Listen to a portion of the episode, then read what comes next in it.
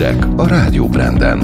Havazásra, hófúvásra és ónos esőre is figyelmeztetnek. Mától újra mehetnek kávéházba az olaszok. Adathalász pénzmosóbandát számolt fel a rendőrség. Köszöntöm Önöket, Varga Zalán vagyok. Rádió Brand. Összeköt minket. A nagyvilág hírei első kézből, hitelesen. A legfontosabb információk. Itt a Rádió Branden. Külföld. Újra nyit Olaszország, mindenütt enyhítik a járvány miatti korlátozásokat. Újra fogadhatnak vendégeket, igaz csupán este 6 óráig a hónapok óta elvitelre dolgozó vendéglátóhelyek. A múzeumok is látogathatóak lesznek a hét első öt napján. Ugyanakkor zárva maradnak a sípályák. Kinyithatnak a bevásárlóközpontok is, de csak hétközben. Érvényben marad az éjszakai kiárási tilalom, és egyelőre csak régión belül engedélyezett a települések közötti utazás. Magyarország. 90% fölötti hatékonyságú az orosz Sputnik V vakcina, mondta az Országos Gyógyszerészeti és Élelmezés Egészségügyi Intézet főigazgatója. Szent Iványi Mátyás közölte azt is, hogy az egyes korcsoportokban nem voltak különbségek a hatékonyságban.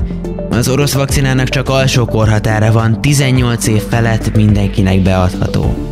Közben Magyarországon 1300-zal emelkedett a napi új fertőzöttek száma, és meghalt 61 beteg.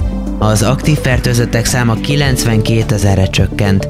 Több mint 3500-an vannak kórházban, 268-an lélegeztetőgépen.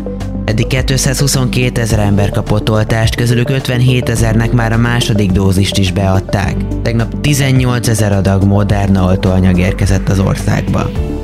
Mostantól keményebben lesújthatnak az úgynevezett horror karavánokra. Mától akár félmillió forintra büntethetőek a baleset veszélyesen összekapcsolt vontatmányok sofőrjei. Emellett a járművek visszatarthatóak, de rendszámukat és forgalmi engedélyüket a hatóság elveheti. A horrorkaravánok jellemzően Nyugat-Európában felvásárolt gyakran üzemképtelen használt autókat juttatnak el a keleti országokba úgy, hogy egyszerre több autót szállítanak egymás mögé kapcsolt pótkocsikon szabálytalanul.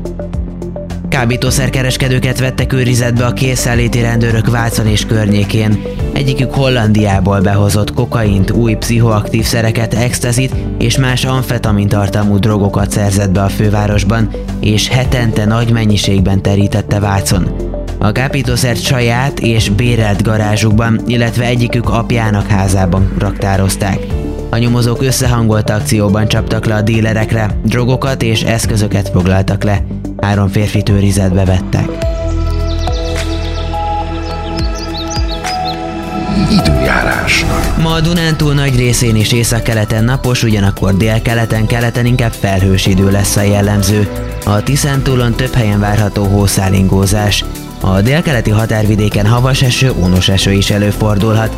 Estétől több helyen köt képződhet, a szél viszont gyenge marad. A hajnali 0-10 fokról 0 plusz 5 fokig emelkedik a hőmérséklet. Aztán a hét közepétől jelentős melegedés várható majd. A szerkesztőt Varga Zalánt és a Rádió Brand híreit hallották. Rádió Brand.